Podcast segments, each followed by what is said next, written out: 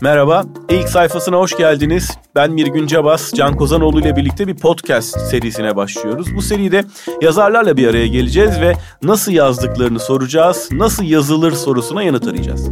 Yani aslında bir nevi sesli yazı atölyesi, yazma atölyesi düzenlemiş olacağız.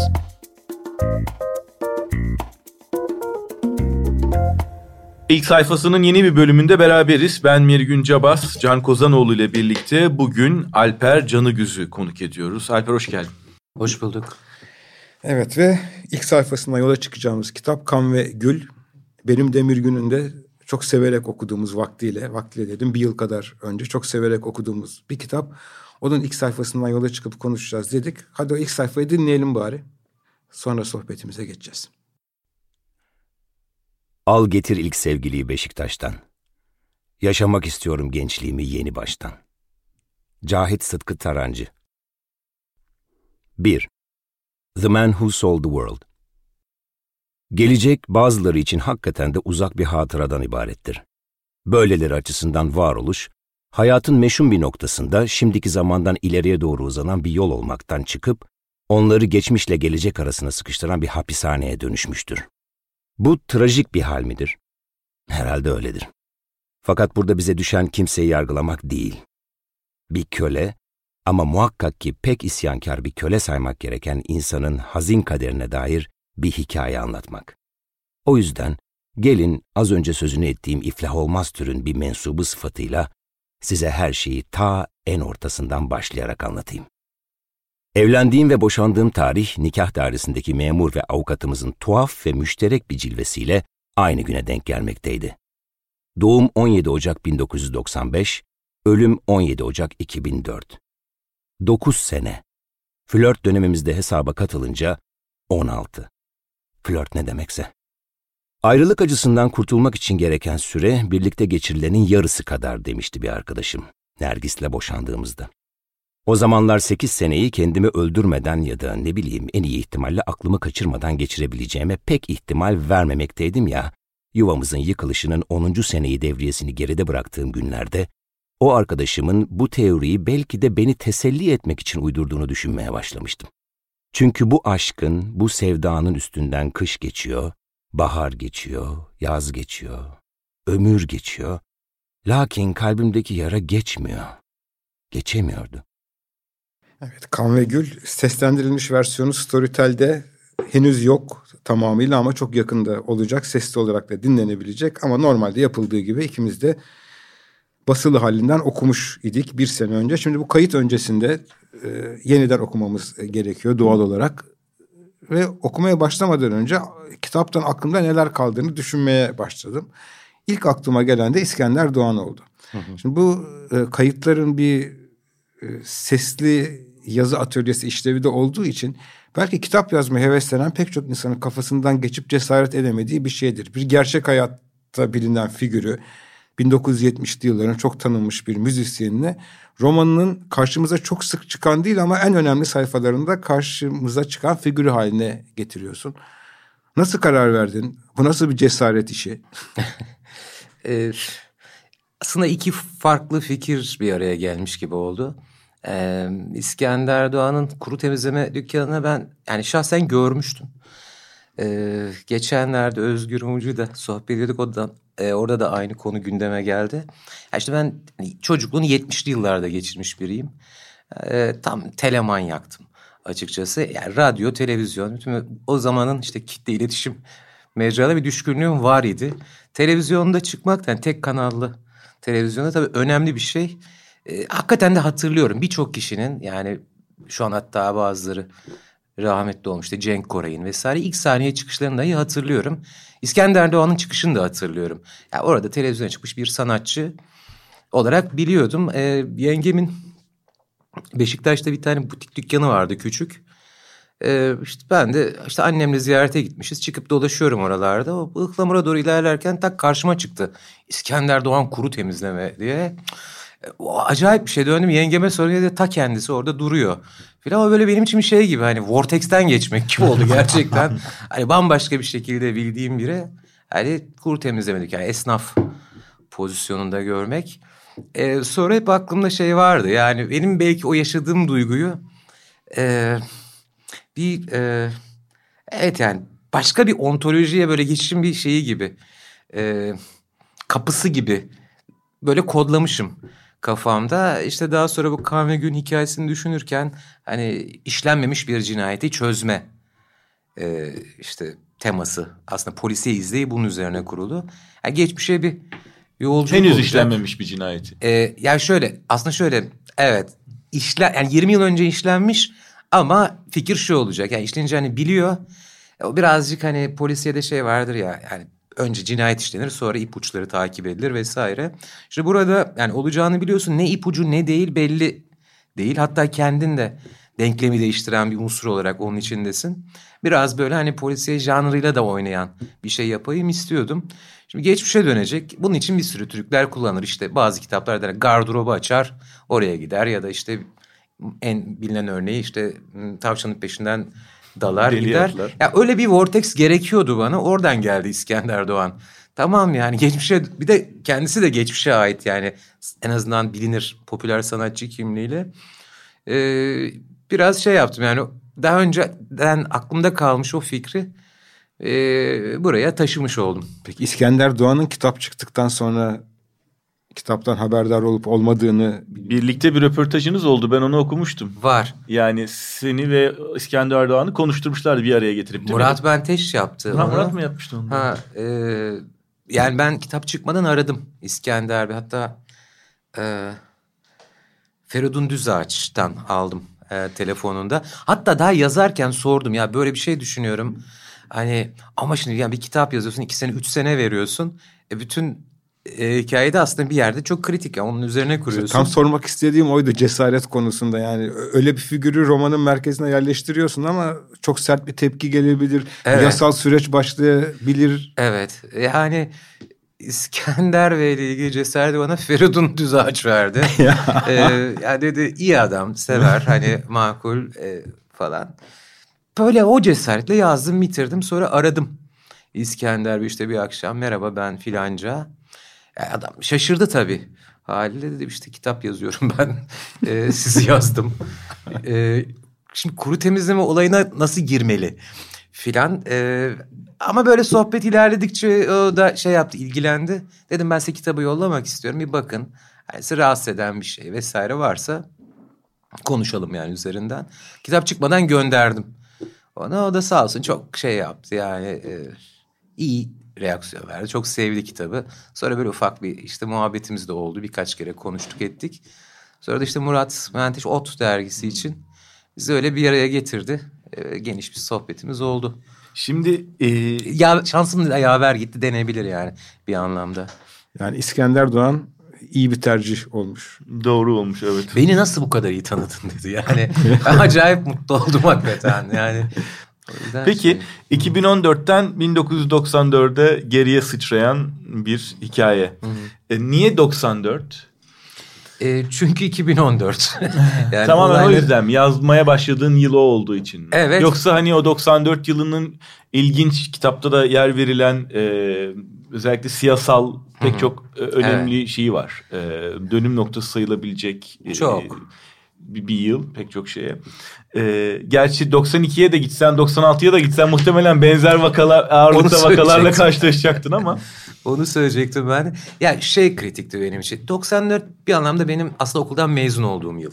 Boğaziçi Yani Üniversitesi. Boğaziçi Üniversitesi'nden öyle bir çünkü o bir yani o üniversiteyle vedalaşma aslında hayatın başka bir aşamasına da geçme taşıma anlamına geliyor. Belki öyle bir özel tarafı vardı. Bir de Kurt Cobain'in intihar ettiği tarih. Biraz ben birkaç yer daha söyledim. Hani biz işte X kuşağı denen e, kuşağa mensubuz ve biraz aslında işte Kurt Cobain intiharının o kuşağında ölümünü hani şey yaptı. Sembolize imlediğini düşünürüm hep. E, o anlamda hani cinayet de mesela o güne koyma fikri vardı. Hakikaten hikayeyi de 2014'te yazmaya başladım. 20 yıl. E tamam güzel. Düz hesap. Her şey yerine oturdu yani. Oturdu. Enteresan olan şu ben şimdi evet 5 Nisan'dı sanıyorum e, Kurt Cobain'in intiharı. Oradan geriye 40 günü araştırdım. E, hani işte çeşitli kaynaklardan Allah'ım ne kadar çok şey olmuş. Ve hakikaten kritik olaylar. Yani o anlamda da yerini buldu. Fakat sonra hani düşündüm birkaç arkadaşla da konuştuk. Herhalde Cumhuriyet tarihindeki hangi 40 günü alsan yani 3-4 tane travmatik olay oluyor orada. Ee, bizim şey Selçuk Orhan e, yazar arkadaşım öyle bir laf etmişti çok hoşuma gider. Bir kuşağı bu kadar tarih çok fazla diyordu. Biraz herhalde e, öyle de bir tarafı oldu. Gerçekten acayip denk geldi. Ama belki başka olaylarla karşılaşsaydım o biraz hikayenin hani özünü değiştirmezdi ama üzerinde durduğum temaları değiştirebilirdi. Yani karşıma bunlar çıktı. İsabetli de oldu. Çünkü aslında o 40 gün içinde olan biten siyasal olaylara dair ya da toplumsal olaylara dair de aslında e, kitapta kahramanların ağzından ya değerlendirmeler ya tartışmalar hı hı. E, ve eleştiriler var. Hı hı. Yani onlar da aslında kitabın içine bir anlamda sadece konuk olmamışlar. E, yedirmişsin de onları anladığım kadarıyla kitabın içinde. Yani şöyle bu kitap benim açımdan mesela yüzleşmeyle ilgili bir şeydir. O adamın geriye dönüp aslında o zamanki haliyle yüzleşmesi. Ee, yani bir takım işte hatıralar aslında onlara yüklediğimiz duygularla aklımızda kalıyor ve yani duygular işte o kadar da rasyonel temellere dayanmayabiliyor. Şimdi dönüp tekrar baktığın zaman e, onları bambaşka bir gözle değerlendirebiliyorsun. Biraz hani e, sadece cinayeti çözmek değil adamın aslında kendisini de çözümlemesi gibi bir tarafı vardı. Mesela kapakta e, Murat Yılmaz o da sevgili arkadaşım yaptığı tasarım ben çok beğeniyorum. Hani böyle o iple geçmişe bağlanmış ve ilerlemeye çalıştıkça çözülüyor o meselenin hallolması için geriye dönüp düğümün başladığı yeri bulman lazım. Böyle de bir tarafı vardı. Ee, o yüzleşmenin bir parçası olarak yüzleşme gerekliliğinin yüzleşemediğin sürece aşamayacağın e, fikrinin bir uzantısı olarak o dönemki siyasi olaylar da e, bununla ilgili bir öneridir diyeyim. Hı hı. Aslında dönemden döneme de değişmeyen Hmm. Her dönem bizimle birlikte olan yani onun bireysel yüzleşmesi var bir de genel toplumsal yüzleşme olur ise şuradan mahvetmek pahasına bir cümleyi not almıştım da bayıldım cümleye. İlk okuduğumdan aklımda kalmış gene karşıma çıkınca diyorsun ki e, kitabı okumayanlar için e, fazla ipucu vermeyelim ama bir belediye otobüsünde çıkan bir kavganın hmm. devamında gelen bir cümle. Vatan kurtaran kahraman pozundan mağdur edilmiş halk pozisyonuna hızlı bir tenzil rütbeyle gönül indirmek durumunda kalan potansiyel linççilerimiz Abdül'ün emrini yerine getirdiler ve yerlerine oturdular. Yani vatan kahramanı olmaya niyetleniyorsun.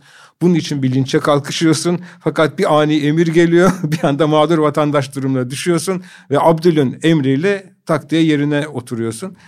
Ee, bu bir soru değil bir yorum oldu senin yerine ama galiba bizim sosyopolitik tarihimizi bu kadar iyi özetleyen bir cümle edebiyatımızda bulmak kolay değildir. Belki başkası da vardır, mutlaka vardır ama. Çok teşekkür ederim. Şimdi bayıldım bu siz cümleye. okurken bu tabii toplumsal e, e, karşılığı.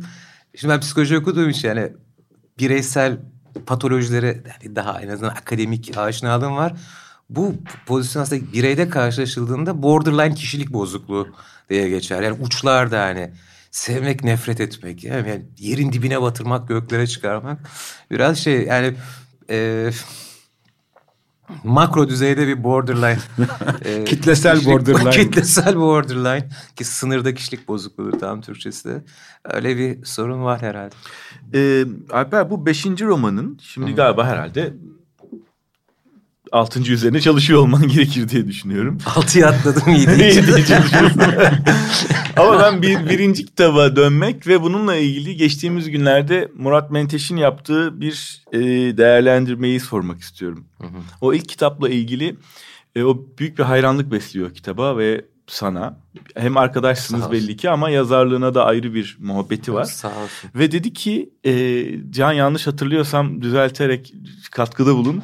E, 20. yüzyıl Türk edebiyatını e, kuran adamdır dedi değil mi? Evet yani e, Tatlı Rüyalar e, 2000 galiba ilk yazımı 2000 yılında Alper Canıgüz o kitabı yazarak Türk Edebiyatı'nın 21. yüzyıldaki yönünü ilan etmiştir. Bir devrimci kitaptır dedi. Evet. Bunu çok iyi hatırlıyorum. Devrimci kitaptır tanımlamasını kullandı. Yani çok sağ olsun. Ben hakikaten bunu konuşuyoruz. Ben çok mahcup oluyorum. Hiç öyle bir düşünce ve onun böyle düşünmesi tabii hoşuma gidiyor. Yani konuştuğumuz zaman ama hiç ne öyle bir iddia ne de gerçekten öyle bir düşüncem var. Benim açımdan şey olmuş yani tatlı rüyalar bir birkaç yerde söyledim bir tür böyle kuantaj sıçrama sonucu oluştu diyebilirim. Yani ben işte hep yazmayla gönül bağım vardı. İşte klasik yazarlar gibi yazmaya e, niyet ederdim vesaire. İşte böyle hiçbir zaman bitirene yedi sayfa yazdığım romanlarım vardı. Boğaz içinde elimde gezdirdiğim falan. E, sonra şeyi okudum. Hmm, Bukowski'nin Pulp e, romanını ki genelde öykücüdür yani. o böyle bir şeydi. E, aklına geleni yani sanki eline gelen her şeyi yazmış ki ama bir yanda büyük bir ustalık eseri ve yüksek dozda da mizah içeriyor. O bende bir şey yaptı. Dur dedim yani. O kadar kasmanın alemi yok. Bunlar hayatında. Hakikaten yani yazmakla da ilgili çok yani en azından zihinsel anlamda çok yatırımım var vesaire. Dur dedim. Yani bir başka türlü de yapmak mümkün bu işi. Uzun süredir mesela o romanın işte bir şey vardır. Gazete ilanı vardır. Hayatımı satıyorum diye başlayan. Onu ben not etmiştim. Bilgisayarın bir köşesinde duruyordu. İşte Pulp'ı bitirdim. Ersun gidip yazmaya başladım. O bir rahatlattı beni. Başka bir şey oldu. Bir perspektif sağladı. Ee, o değişik bir kafanın önünde. Yani o güne kadar yaza geldiğim gibi yazmayı da bıraktım ve ilk defa da bir romanı bitirmiş oldum yani. Böyle sevgiyle hatırladığım kitaptır benim de.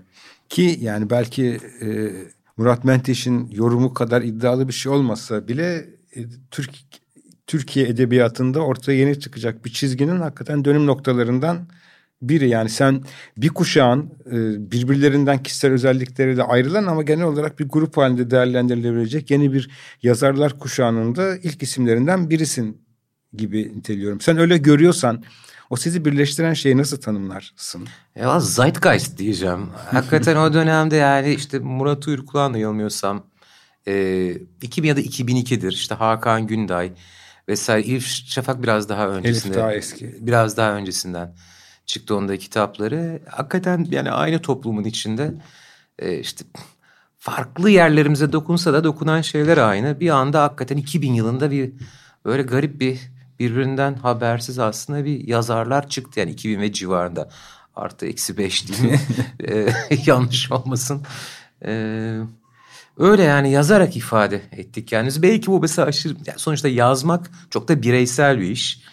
Ee, belki e, topluca bir şey yapma konusunda fazla e, pratiği olmayan, cesareti olmayan ya da kırılmış insanlar için kendi içine dönüp e, bunun hesaplaşmasını belki e, edebiyat üzerine yapmak daha o dönem e, makul bir çözüm, çözüm gibi göründü birçok kişiye aynı anda. E belki daha da işlevsel bazı kişisel özelliklere sahip insanlar için. Yani şimdi hmm. senin demin verdiğin tablodan sen, Elif, Hakan, Murat Uyurkulak falan hepiniz yan yana topluca bir şey yapsanız bilmiyorum yani ki kitap yazmanız daha hayırlı olmuş gibi. E, bunu Murat'a sormadık ama bu afili filintalar bu söylediklerinin içinde de bir alt grup mu?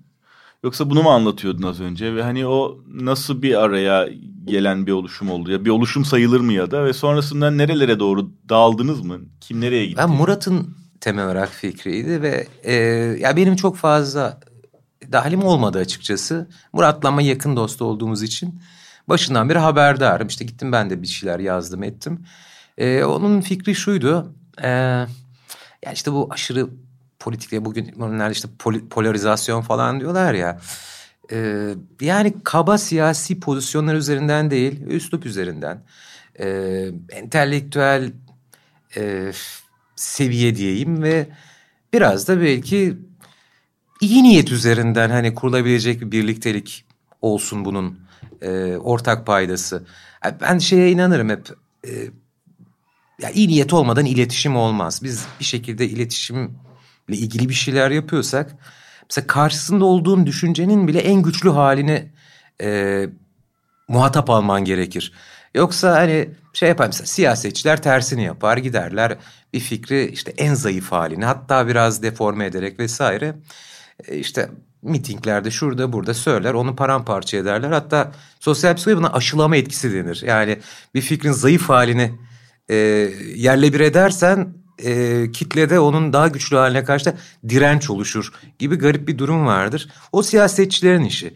Yani biz yazar çizer bu işlerle ilgilenen ve umarım ki iyi niyet sahibi kişilersek e, yani ikna olmayı zor ikna oluyor ama belki ikna olmayı seviyor isek hakikaten en güçlü halini karşısında olduğun fikrin en güçlü halini muhatap almak biraz ahlaki sorumluluktur. Ee, Murat'ın da düşüncesi böyle bir şeydi. Yani biraz hani gelin canlar bir olalım. Ee, konuşarak, iletişerek çözebileceğimiz meseleler vardır ve bir düzey tesis edelim. Ee, gibi bir sahikle yola çıktı. Bence önemli ölçüde bir başarılı da oldu. Sonra tabii Türkiye'nin koşullarında işte özellikle gezi olayları sırasında ciddi kırılmalar meydana geldi. Ve yavaş yavaş dağıldı. Yani site orada duruyor hala. Ama şey çok aktif değil benim de bildiğim kadarıyla. Öyle çok planlı programlı olmadı yani. yani kendiliğinden kuruldu, kendiliğinden dağıldı aslında. Peki afili filintalardan o filintaların birine dönelim. O da sensin. Konuğumuz olduğun için. Ee, psikoloji mezunusun. Ama psikologluk yapmadın askerlik dışında. Evet. Reklamcılık yaptın. Yaptım. Ee, psikoloji üzeri reklamcılık bir yazar için nasıl bir çizgi? Beslemek açısından bana biraz şanslı bir çizgi gibi geliyor. Tabii kendi yarattığın şans her ikisi ama. Ee, herhalde benzer şeylere ilgi duyduğum için hani her ikisi de karşıma çıkmıştır. Ya ben psikoloji okumanın özel bir faydasını gördüm mü? Hani reklam yazarları sırasında emin değilim hakikaten. Ama e, biraz hani ben hep yani sosyal bilimlere ilgiliydim. E, bireyden yola çıkan hikayeler daha çok ilgimi çekiyordu. Ha mesela psikoloji okurken hani sosyoloji okumadığımı da üzülüyordum açıkçası ya da yeterince tarih ya da felsefe öğrenmediğime. Ama bir disiplini öğrenme açısından psikoloji bana yakın geldi. Ve psikoloji okurken de mesela psikolog olacağımı hiç düşünmüyordum. Tamamen öğrenmek için. Ee, bir disiplin öğreneyim, sosyal bilimlerle hemhal olayım diye okumaya başladım. Okul bittikten sonra da işte bir şekilde para kazanman gerekiyor. İşte belli becerilerin, ilgi alanların var. Reklamcılık yakın geldi. Yani bir şey gibi hani A, B'yi takip etti. Ama B, A'nın sonucu değil de hani ikisini etkileyen C gibi bir faktör var. Belki e, hani işte o beni ben yapan neyse hem psikoloji hem reklamcılığa daha sonra yönlendirmiştir. Ya ben şöyle yorumladım. Biri entelektüel, biri ticari. Yazı ritmi bu bir tür atölye olduğu için bir kez daha söylüyorum. Hı. Çok e, üzerinde durduğumuz bir şey konuklarımızda. Uzun paragraflarım var. Hı hı edebiyat içinde analitik diyebileceğimiz. Ondan sonra çok vurucu kısa paragrafların ya da çok vurucu kısa diyalogların var. Yani ben şöyle yorumladım. Uzun paragraflar psikoloji eğitimi görmüş Alper'in. Bu hmm. kısa çarpıcı paragraflarda reklamcılık yapmış Alper'in de. Ha. Yani şöyle ben yani açıkçası paragraf müziği diye bir şeyi gözetiyorum. Belki hani e, alt metin yazarlığı falan ben onu da önemserdim hakikaten. Hatta şey derler reklamda yani alt metleri kimse okumaz ama herkes okuyormuş gibi yazmak gerekir derler. Ben önemserdim de onu. Ee, evet yani öyle bir faydası olmuş olabilir. Yani hani kısa cümle ya da uzun cümle dengesi gözetmek anlamında değil ama bir paragraf müziği oluşturma konusunda beni eğitmiş olabilir hakikaten. Ee, işte reklam yazarlığı, işte broşür yazmak belki vesaire. Öyle bir pratik sağlamış olabilir hakikaten e, kitabın aslında bunun ve öteki kitaplarının da her defasında içinde güzel oyunlar, trikler var. Böyle akıl sıçratan ve insanı e, birazcık hmm, birazcıktan daha fazla düşünmeye ve olayın örgüsünü kavramak için biraz daha klasik anlatıdan farklı e, bir şeyi var. Ritmi ve gidiş gelişleri var. Ama mesela bir de küçük oyunlar var. Ben bir tanesini gördüm. Hı hı. Belki daha fazla vardır diye soruyorum. Mesela kendini küçük bir yere koymuşsun. Hmm. Kantinde bir yazar Alper, yazar adayı evet. Alper olarak koymuşsun. Evet. Bunları seviyor musun? Çok yapıyor musun? Oluyor mu? Ya çok abartmamaya çalışıyorum. Hmm. Mesela o daha önce de yapılmış bir şey. Yani yazarın kendisiyle karşılaşması. Hatta sanırım Orhan Pamuk'un bir kitabında da e, var imiş. Benim okuduğum kitaplarından birinde değildi ama yanılmıyorsam Afşin Kum söyledi bana. Yani öyle bir buluş var haberin olsun filan diye. Yani bir şekilde ben onu hani işte kendi geçmişine dönüyor ve e, kendisiyle karşılaşmıyor da benle karşılaşıyor. E, o hoşuma gitti yani o zamanki o naifliğimle. Çünkü diyorum yani hiçbir zaman bitiremediğim yedi sayfalık romanlarımla gezerdim filan o halime bir... Ama öyle bir roman başlığın yoktu değil mi? Olgular ve incirci çocuklar. Ya, e, Var mıydı yoksa? e, yoktu. E, fakat Şimdi kitabın adı biraz Oğullar ve Rencide Ruhlar. Uzun zorlayıcı bir isim olduğunu zaman içinde fark ettim. Bir tane ya bir yerde okudum. Çok tuhaf şeyler söylüyorlar da genelde zaten sizin Babalar ve Oğullar adlı kitabınızın büyük hayranıyım. yani çok oluyor diyorum ya Turgen Yef'e iletirim. Hani şey o yani onun dışında okuduğum en acayip e, yanlış anlama diyeyim ona şuydu. Oğullar ve zenci tavuklar. ne biçim kitap kardeşim bu diyor. Yani böyle kitap mı olur filan. Yani sonra o isimle oynanabileceği aklıma geldi. Ee, işte olgular ve incirci çocuklar. çok... Ama hakikaten ses olarak o demin müzik dedin ya müzik olarak aslında tamamen aynı. Kulakta çok benzer şekilde çınlıyor ama. Biraz o, o zamanki naifliğimle yüzleşeyim işte kendimle de dalgamı geçeyim istedim. Açıkçası öyle. Ama o tip yani sınırda şeyleri çok fazla e, Onlar biraz Murat'a mahsus gibi sanki değil mi? O tür oyunlar, söz oyunları. E, o daha çok başvuruyor ve bunları çok kullanıyor. Hatta e, Dinamik. kendisiyle konuş. Evet bununla ilgili bir bankamda var dedi. Arada o bankam bankadan ha. çekiyor belli ha. ki o hesaptan. Tabii not e, klasörleri falan bende evet. de vardır. Yetişkin Alper Mürgün'ün söylediği gibi bu kitapta bir kez karşımıza çıkıyor. Fakat bir başka Alper var bu kitapta karşımıza çıkmayıp da çok sevilen Alper Kamu. Alper Kamu nasıl doğdu kafanda büyüdü ve onun adının Alper olmasından yola çıkarak devam edersek? Ee, aslında ya uzun süre benimle yaşamış bir karakter olduğunu hatırlayıverdim diyeyim. Benim babam işte çok okuyan bir adam. Hikaye anlatmayı severdi. E, bazı hikayelerinde de ya şöyle bir şeyler de var. Mesela ne bileyim Alexander Dumas hikayeleri de anlatırdı. Ee, ya da ne bileyim filmler de anlatırdı. Kendi uydurduğu hikayeler de anlatırdı. İyiydi de o konuda. Kendi uydurduğu hikayelerin bazılarında da beni kahraman yapardı mahalledeki arkadaşlarımla birlikte. E, iyi bir fikirmiş tabii ilgini çekiyor. Ben de mahalledeki diğer çocuklara anlatırdım falan. Öyle öyle ben de şey yaptım yani çocuk kahraman fikri oluştu. Bir de yalnız yani tek çocuktum kendi kendime ona şey derdik hatta e, macera kurmak filan. Kendi kendime oynardım yani çocuk karakterlerin kahramanı olduğu hikayeler kurardım kendi kendime. Sonra yıllar sonra bir tane bir öykü yazdım. Ee, bir çocuğun intiharı gibi bir fikre dayanıyordu. Böyle iki sayfalık bir e, işte anlatı. Aynı cümleyle başlar. Yani beş yaş, beş yaş en olgun çağdır sonra çürüme başlar diye. Ya sonra böyle takıldı kafama karakter. Güzel bir şey. Ben çocuk iyi an, güzel anlatıyor filan. Ama yani sürekli annesinden babasının hayatından o da çekilecek bir şey değil. Yani nerede yerini bulabilir? Polisiye edebiyatta bulur. Yani çünkü polisiye edebiyat biraz hani gerçekçiliğin aslında düşüşe geçtiği noktada yükselmeye başlamış bir şeydir. Bir de artık özel şey bu.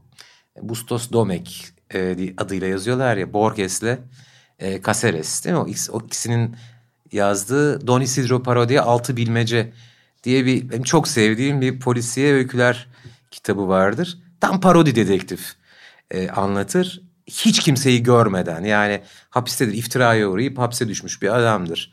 Don Isidro Parodi bir komiser gelir ya şöyle de bir olay anlattılar bana der çözemez olayı. Bugün git yarın gel der o hiçbir şey görmeden sadece bizim bildiğimizde olayı çözer. Onları da çok seviyordum yani polisiye parodisi türünden hikayeleri ki çok örneği var. İşte Eduardo Mendoza'nın Deli Dedektifini severim. Biraz biraz böyle hani polisiye janrını kullanıp buralara giden hikayeler de hoşuma gidiyordu. Dedim yani kedi dedektif vardı. Yani kedi dedektif, deli dedektif varsa yani bebek dedektif de niye olmasın? Deyip hani onu e, o şekilde yani bir polisiye hikayenin e, kahraman haline getirmek iyi bir fikir gibi gözüktü. Kedi patron da vardı. Kedi Gizli patron sonra ee, Alper Kamu adına gelince ben aslında başka bir isim kullanmıştım. Ee, Alper Kamu adını kullanmayı istemedim. Benim adım da Alper'di. Yani otobiyografik okusun istemiyordum açıkçası. Sonra Murat Menteş'e söyledim. Ee, ya böyle de bir isim geldi aklıma kötü fikir değil mi falan diye. Ben zannediyorum işte tartışacağız filan. Şu sıyı bu kötü. Böyle bir yerden açtı ki kapıyı dedi ki sen şimdi o ismi kullanmazsan ben öleyim burada falan. Nasıl böyle büyük hani tamam dedim abi yapalım. Ya, iyi de olmuş hakikaten. Ee, o ismi yani aklıma gelmişti ama kullanıp kullanma konusunda hakikaten kararsızdım. Murat şey dedi hiç dedi burada düşünülecek bir şey yok yani. Şöyle bırak şeyi. E... Ama isim danışmak konusunda Murat doğru isim mi bilemedim yani. Evet. Kendi karakterleri hep çok değişik isimli yani, olduğu için. Evet. Ona danıştığın zaman illaki Böyle bir şey çıkacağı belliymiş. Ben kendimi şöyle ikna ettim ona. Bu çocuğun adı ne olursa olsun yani hikayeyi anlatan kahraman kendini bize Alper Kamu diye tanıtıyor olabilir. Anlatabiliyor muyum? Belki gerçek adı o değildir. Ama bu hikayeyi bize anlatırken kendi ismi ne olduğunu bize söyleyebilecek bir tip o. Ben kendimi öyle ikna ettim. Peki şimdi macera kurmaktan yola çıkarak buralara geldik ya e, çocukluktaki. Şimdi polisiye kurmak da özellikle de işte bunun içindeki gibi Kan ve Gül'deki gibi ve başka hikaye romanlarındaki gibi e, biraz böyle metafizik unsurlar da kullanmak e, böyle bir alengirli denklemler kurmayı gerektiriyor. Evet. Zaten polisiye başlı başına öyle bir bulmaca kurman gerekiyor. O bulmacayı nasıl kuruyorsun? Yani oradaki pratiğin nedir? Yani e, notlar mı alıyorsun, kafada kuruyorsun ve bittiği anda yazmaya mı oturuyorsun? Yazarken mi kuruyorsun? Nasıl işliyor o süreç sende? Ya onun işte en hmm, düşünüyorum hakikaten. Belli yerler işte onların kuralları vardır. İpuçları olacak. Her yani bütün deliller gözün önünde olacak okurun. Ee, ama bir taraftan da onları inşallah ve mutlaka e, yazardan önce veya dedektiften önce bir araya getiremeyecek. Yani sonunda kendi ihanete uğramış hissetmemesi gerekiyor okurun. O yüzden şey yapıyorum hakikaten yani başta suç nasıl nasıl işlenmiş onu kendim bir yani e, kılçıksız diyeyim bir şekilde kurguluyorum. Şimdi onun içinde hani ne tip hatalar olmuş olabilir? Biz bunu nasıl görürüz? Ondan sonra işin teknik kısmı kalıyor. Yani bunu göz önünde gizleme kısmı kalıyor. O da işte uğraşıyorsunuz. E, hatta bunun bazen sonradan sonradan ben çok fazla müdahale etmem hikayeye. Ama bu özellikle ipuçlarını yerleştirme vesaire konusunda bir iki kere dönüp bazı şeyleri değiştirdiğim oldu. Hani hikaye sonunda biraz daha net olsun çözüm diye. E, hatta oğullar ve rencide yapmaya çalıştığım bir şeydi. İki alternatif, iki muhtemel çözüm olacak şekilde koydum onları. Bir tanesi çok rasyonel direkt baktığınız zaman evet mantıklı makul e, gelen bir çözüm ama daha sonra işte bilinçaltı bir yolculuğa çıkıyor. Orada hikaye bambaşka bir şeye dönüşüyor ve çok daha ortak paydası diyeyim, büyük diyeyim bambaşka bir hikaye ortaya çıkıyor. Mesela orada iki çözüm birden olacak şekilde. Yani aynı verilerle iki ayrı evet. çözüm mü çıkabiliyordu? Evet, çıkıyordu? evet. O da mesela hassastır. O zaman hani neden biz birini diğerine tercih edelim? Ee, ikincinin herhalde işte şey diyorlar ya Okam'ın usturası. Daha çok şeyi daha basit bir şekilde e, açıklayabiliyor olması lazım. Onlara dikkat etmeye çalışıyorum ama hakikaten bu işin yani teknik e, ve işte taktik kısmı ile ilgili diyeyim. Oturup düşünüyorsunuz yani. Öyle. Ama senin kitaplarının sonunda kafa hep karışıyor zaten. Ha buymuş diyemiyorsun. Bunda bile nispeten e, daha net çıktığı düşünülebilir. Ama yapacağım yorumu geri alıyorum. Çünkü kitabın sonuyla ilgili bilgi vermek durumunda kalacağız. Okumamış olanlar için ama hep böyle bir kafa son birkaç sayfada olay çözülürken bir yandan da kafa tekrar karışmaya hmm. başlıyor. Benim okur olarak hoşuma gidiyor. Bilmiyorum herkesin evet. hoşuna gider mi ama. Ya o şu gizli ajans mesela özellikle onun sonunda hani gerçekten iki tane alternatif çözüm vardır. Bana soruyorlar yani özelden mesela DM'den soruyorlar onun sonu neydi diye. diyorum vallahi bilmiyorum. Nasıl bilmezsin sen yaz. Ve tabii benim de hoşuma gidiyor yani. Ee, sor, soruları sormak daha önemlidir yani bildiğin cevapları vermekten. İyi bir soruya yani cevaz veriyorsa hikaye ne mutlu. Demin bir günün sorduğu bir soruyu hafif geçiştirdin gibime geldi. Altıyı atladım yedideyim diye ha, hakikaten şey... soruyoruz. Altı geliyor mu yolda mı? Ya alt, aslında altı atladım yediye bakıyorum derken de biraz doğru da bir şey söyledim. Yani altıyı yazıyorum hakikaten. Yeni bir Alper Kamu hikayesi yazıyorum işte üçüncü macerası. Ee, adı da Kıyamet Park olacak. Bir beyaz eşya konvansiyonunda geçiyor olay. ee, Antalya'da bir beş yıldızlı tatil kompleksinde bir şekilde oraya gidiyor yani ailesiyle. Bir taraftan da ben hep böyle aklımda şey vardı. Yani öykünün başka bir alan, başka bir disiplin olduğunu düşünürüm. Ben dikkatli yaklaşım ama yıllar içinde işte öyküler falan da yazdım. Ee, işte tarih dergisine 12 tane böyle lanetler envanteri diye bir seri e, öyküler yazdım. Hakikaten bir yandan da şey yapıyorum. Onları da derleyeyim. Birkaç tanesini genişleteyim. Ee, bazı öykü konuları var aklımda. İşte onlarla uğraşıyorum. Yani biraz ağırlıklı olarak altıya çalışıyorum tabii. Ama şey yani o öykü derlemesi için de ufaktan yani aklım da bir yanıyla. Yedi bir anda çalışıyorum. altının yerine geçebilir mi? Yok. Ha. Yok. Onlar kendi yer- yerlerini bilecekler. Tabii, tabii. Okey. Ee, diyecekler. Altı ne zamana biter? Ocak sonuna teslim edeyim isteği bende güçlü. Ama e, bilemiyorum hakikaten. Yani, Biz Mart'tan itibaren e, April Beklemeye ayıncılığı başlayabiliriz. sıkıştırmaya başlayalım. yani Geldi Ocak yani. sonu verirsem genelde evet bir ay falan sürüyor işte. E, editoryal süreç, kapak şu bu filan. İnşallah yani çalışıyorum ama çok da emin değilim valla. Ee, şimdi bu kitabın künyesine baktığımız zaman editör e, hanesinin karşılığın karşısında Murat Menteş'i görüyoruz. Ee, bir yazarın başka bir yazara ya da Murat gibi birinin e, senin gibi bir yazara editörlük yapması nasıl işliyor? Bu tabii yazar editör ilişkisi her yazardan yazara farklılık gösterir ama sizin örneğinizde bu süreç nasıl işliyor? Valla benim için çok fayda oluyor. Yani Murat ifade zenginliği, yani ifade gücü çok yüksek bir yazar. Özellikle sözcüklerle ilişkisi çok kuvvetli. Bana o konularda pek çok öneride bulunuyor. Ee, hakikaten zenginleştiriyor. Yani Murat'la çalışmamız hani şey gibi olmuyor. Yani işte konuyla vesaire, içerikle falan değil. Anlatımla ilgili bakar. O e, hakikaten e, çılgınca da bir dikkati vardır. Ya şöyle bir örnek vereyim. Ee, daha sonra da tamamlamadığım bir hikaye ama çok uzun bir giriş bir şey yazmıştım. Bayağı iki sayfa bir şey e, içinde şey geçiyordu. E, ah etmek yok. Evet. Ah etmek sözcüğü geçiyordu yanlış hatırlamıyorsam. Emin değilim şimdi. Adam dinledi dinledi böyle yani yedi dakika. Sonra dedi ki Şimdi Alper de çok güzeldi. Biz Alper Canıgüz okurları olarak senin daha önceki kitaplarında bu sözcüğü yanılmıyorsam iki belki üç kere duymuştuk. Dedi yani anlatıcının e, işte birinci tekil şahısta olduğu pozisyonda böyle taraflı bir sözcük kullanmak yerinde olabilir. Ama bunu üçüncü tekil şahısta yazıyorsun. Belki burada ha ilenmekti sözcük ilenmek. Ama anlatıcı üçüncü tekil şahısken belki burada beddua etti daha doğru olur dedi. Deli. Şimdi ben bilmiyorum yani o şeyi aklında kalmış. Her sözcüğün çetelesini diyor. O anlamda muazzam bir e, insan hakikaten. Bana da anlamda çok zenginleştiriyor, güzelleştiriyor. Çok mutluyum ben. Öyle bir arkadaşım olduğu için bana da bu desteği verdiği için hakikaten. Yani Kıyamet Park'ın editörü de olacak. Tabii ona yollayacağım direkt. Keşke biraz daha konuşabilsek Alper. Evet konuştukça çünkü hakikaten Konu ilginç şeyler çıkıyor. Gerçekten de zenginleşiyor. Ee, ama bu kadarı bile e, hem senin yazarlığına dair hem de e, yayıncılık dünyasında neler olup bitebileceğini, bu süreçlerin nasıl işlediğine dair bize bir hayli fikir verdi. Çok teşekkür ediyoruz valla. Daha Nirvana'yı konuşacaktık. Süre kalmadı.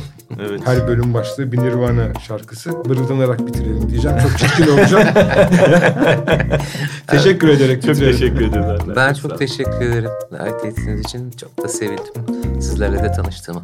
Çok sağ ol.